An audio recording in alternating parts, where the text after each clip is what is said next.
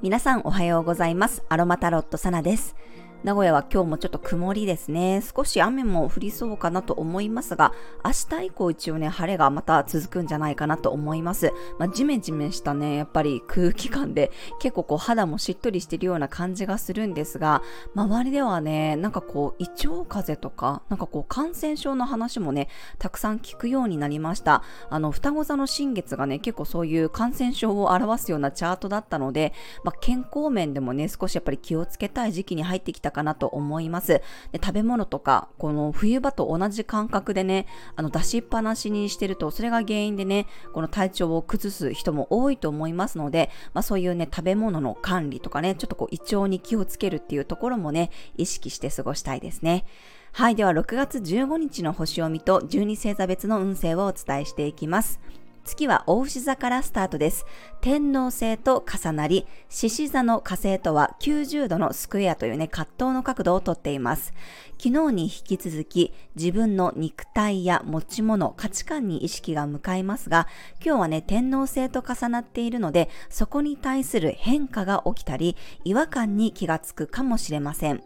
もう合わなくなっているものや、なんか違うなぁと思うものをね、思い切って断ち切ることもできそうです。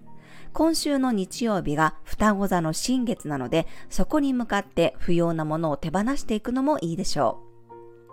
今この90度のね、スクエアという葛藤の角度が実はたくさん作られていて、月と獅子座火星だけではなく、双子座の太陽と魚座の海洋星もスクエア、双子座の水星と魚座の土星もスクエアをとっています。なんかね、ちょっと一筋縄ではいかないというか、横槍が入りやすかったり、想定外のことで振り回される感がね、強いですね。双子座月間で柔軟球のね、エネルギーが強い時なのので、まあ、うまくまとまらずに、あっちこっちにこう意識がね、向かう場合もありそうです。オポジションというこう向かい合う角度っていうのは相手をね、相手がこう真向かいにいるようなイメージなので、まあ、すごい自分でも意識できる緊張感があるような角度なんですけど、90度っていうのはちょっとこう四角になっているような位置なので、急に何かが入ってきたりとか、あとこうシーソーみたいにどっちかに急にこうバッと偏るみたいなね、そういうイメージなんですね。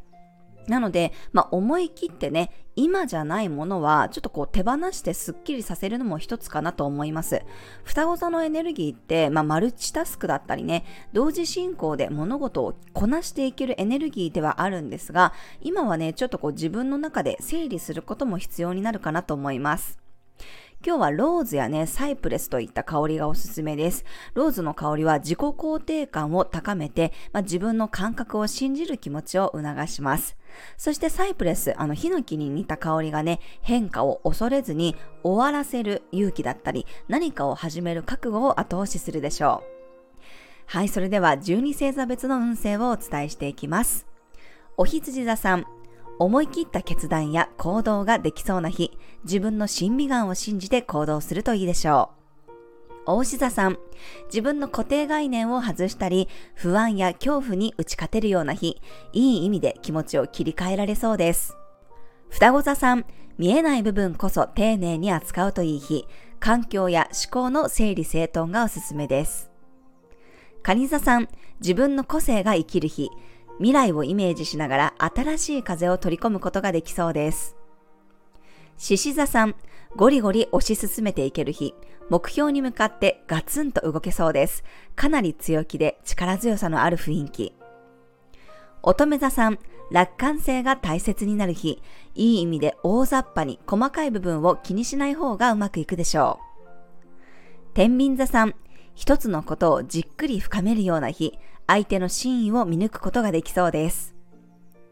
サソリ座さん、熱いコミュニケーションの日、大真面目な話なのにユーモアがあって楽しめそうです。